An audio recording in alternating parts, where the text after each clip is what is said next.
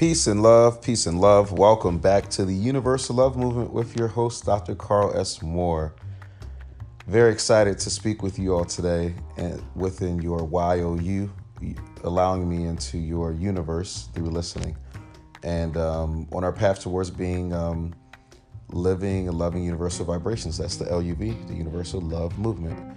Today we're going to be um, moving beyond morals, discussing constructive and destructive. So, you know, this topic is a, a an essential philosophical, you know, topic for me in my life as it relates to just understanding the impact that things have and our agency and an ability to make decisions. And um, I, I, will tell you about my life. For a large portion of my life, I was, um, I guess I was going to say stifled or, you know, imprisoned or whatever by uh, certain standards of belief uh, concerning what's acceptable and what's not acceptable. And I've reshaped that or reframed it uh, beyond those systems that were, or some people call them indoctrinations, um, or the ways in which I was socialized. I had to kind of unpack it in order to really understand okay, you know what? It's not a matter of like good and bad served a certain purpose for me in life when I was like watching movies as a child, and I would see a criminal or, or an antagonist and protagonist. Then you grow up and you start to understand movies like, wait, this person actually is not the pro the antagonist. They're actually the protagonist, and it shifts and it flips depending upon whose vantage point, right? You want to to to view whatever this is from. So, it reality became a lot different from that lens of looking at things not from a good or bad, but from what I, as I mentioned, destructive versus constructive. Uh, I had to, I, I, thought long and hard over many years over what's really happening here. Some, well, someone who is a freedom fighter who um, commits, uh, you know,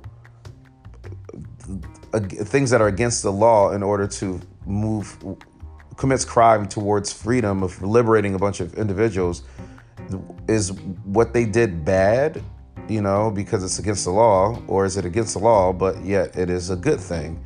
And you know this whole philosophy and there are probably philosophy classes on this um, very subject. You know and then actually i had an ethics class um, you know probably books etc but on kind of like it the the situation was um, if you have a loved one who is you know dying from an illness and you have the ability to uh, steal the medicine is the medicine um, stealing it would you do it or not and why and um, is that a bad thing or a good thing and um, you know the at least the model we were looking at i think it's like kohlberg's model of morality or ethics or something like that your the reasoning was the most important thing. So it became very subjective. So if a person was doing it so that they could protect the other person, um, you know, great. If they didn't do it so they could protect some other people, great. But if they did it because they don't couldn't stand how it would be to not have or the people how people would look at them if it was like more self-centered versus you know doing it for others and and you know having experienced that those conversations and just looking at life there are certain things that um, morals that have been have m- made their way into how we view world and society but they're really just social scripts uh, from everything to um, how we behave. Like i'll give you an example. You know they say the road to um, hell is paved on good intentions. And me, I consider myself a very, you know, positive person who means people well. And that doesn't mean that just because I mean people well, it always comes out well. right on the other end. You know, it's kind of like symbolic interactionism. Like what what they are receiving is not. It could now some of the receiving could very well be according to their own mind and psyche or whatever. But case the the the case in point is that everything is really more so relative, and when we are moving beyond morals, these um, you know lessons or ones that are kind of like what's like the the right or the prudent thing to do um, and usually it's just more so like i mentioned a moment ago the behavior beliefs of what is and what is not acceptable. And in our society we are facing a, a time where it just seems like there's very interesting um, there's a lot of interesting things that are happening that I would never buy an, an, a different model of looking at morals. I would say, you know what, you know, for a president to do this, that's not right. Or for this, for my, for me, even for myself, some things that I'm willing to do now that I wasn't before, I would have thought they weren't right. And you know, when you're a child, right, and you grow up and you think, wow, that's not right for him to do that or for her to do that. Then you grow up and you're like, oh, I understand. You know, it becomes acceptable in your mind because you have a different um, vantage point. So I think that for me, the looking at things as right or wrong limit our abilities to love and they allow us greater judgment and I invite you all to think about things in a destructive or constructive fashion. So,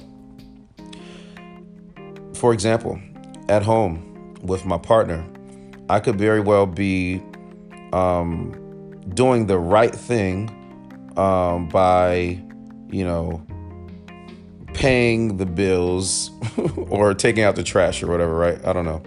Those are very gendered and very um, shame for me to come up with such a gendered kind of thing. But um, when when it comes to what I want to do, I could very well say, okay, let me. And I don't ever go out now, especially we're in a pandemic. But say, hey, I want to go out, and people could say that's wrong. You have a partner and children. You're going out every night, right? So just to give you an example for myself, um, not true example, but could be. I don't know, but it's not true right now people can look at that as wrong. That is wrong that you're going out. From that vantage point, from the lens of, you know, Carl's going out versus staying home and doing, you know, having children and a partner. Now, let's say that I go to the doctors um, and I'm told that I need to um, reduce my stress and part of that is getting out of the house. Now, my my lifestyle is not stressful at home. Actually, you know, I have kids. They, you know, they are they are no walk in the park, but they are you know not super sources. But let's say this is the case. And then, is it wrong for me to go out? You know, um, knowing that you know I have a conversation with my doctor, and they're like, "Hey, well, yeah, you need to leave the house every night." Some people, a person looking next door, could say, "Hey, this person leaves every day." Or is gone for hours.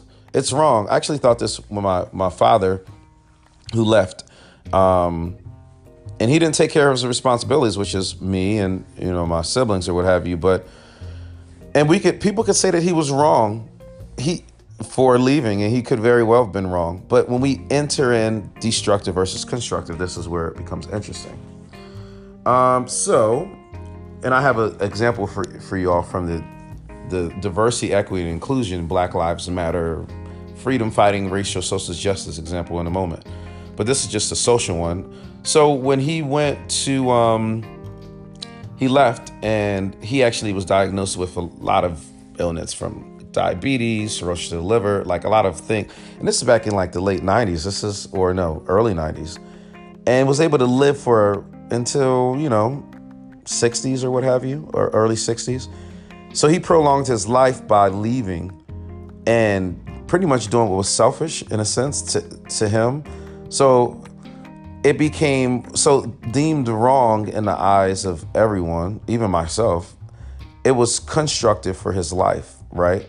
it was destructive for his family life. So certain things, when we start to look at things as constructive or destructive, it can serve different purposes all at the same time. And then the whole notion of something being right or wrong is different. So when we look at like Black Lives Matter right now, right, or people uh, going out, um, even things that our president does, right? Let's start there.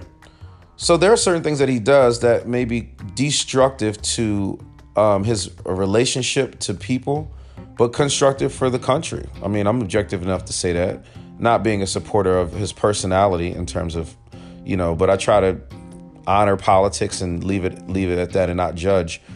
But when it comes to, um, you know, where people are right now with uh, our racial justice movement in America that's become very political um, and popularized, and you know, it's become where there is a constructive um, element of uplifting the voices of black folks and marginalized groups or um, well you know we'll, we'll, focus on black lives matter. Let's go deeper into that. So if i'm wearing a black lives matter shirt or if i'm of the variety of a person who uh, wants a white person to just uh, some people this has actually happened. I've seen it um, want people to apologize um, for their whiteness or what have you, right?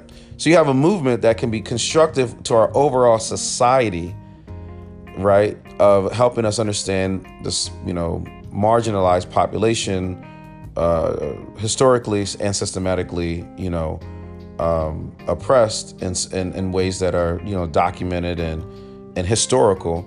But then that's a constructive piece for our society. But as it relates to the personal relationships in society, in terms of one person to the other, and the lack of space and time to really dialogue and understand, it can become destructive to personal relationships, um, especially in those instances where a person um, is working towards the greater system but hating or developing a disdain for another person. So, at the Universal Love Movement, I think that it's important to, um, or we um, think that it's important to understand the destructive or constructive nature of one's actions. Like I know even myself as a as a worker, as a supervisor, there'd be certain times I thought that I was doing a really wonderful job by honoring like people that I would uh, that would report to me, and I would say, "Hey, you know what? You um are."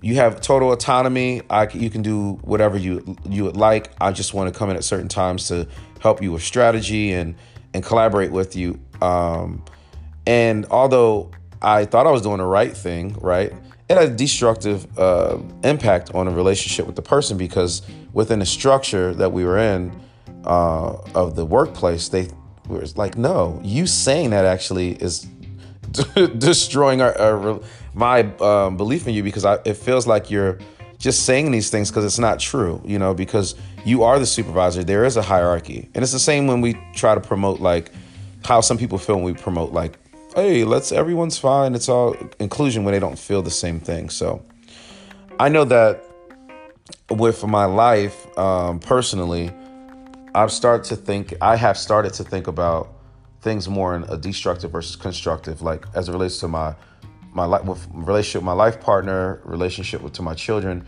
are my actions constructive or destructive, and on what level? There can be things that are constructive on a micro level while destructive on a macro level, just like the example of Black Lives Matter or uh, what have you.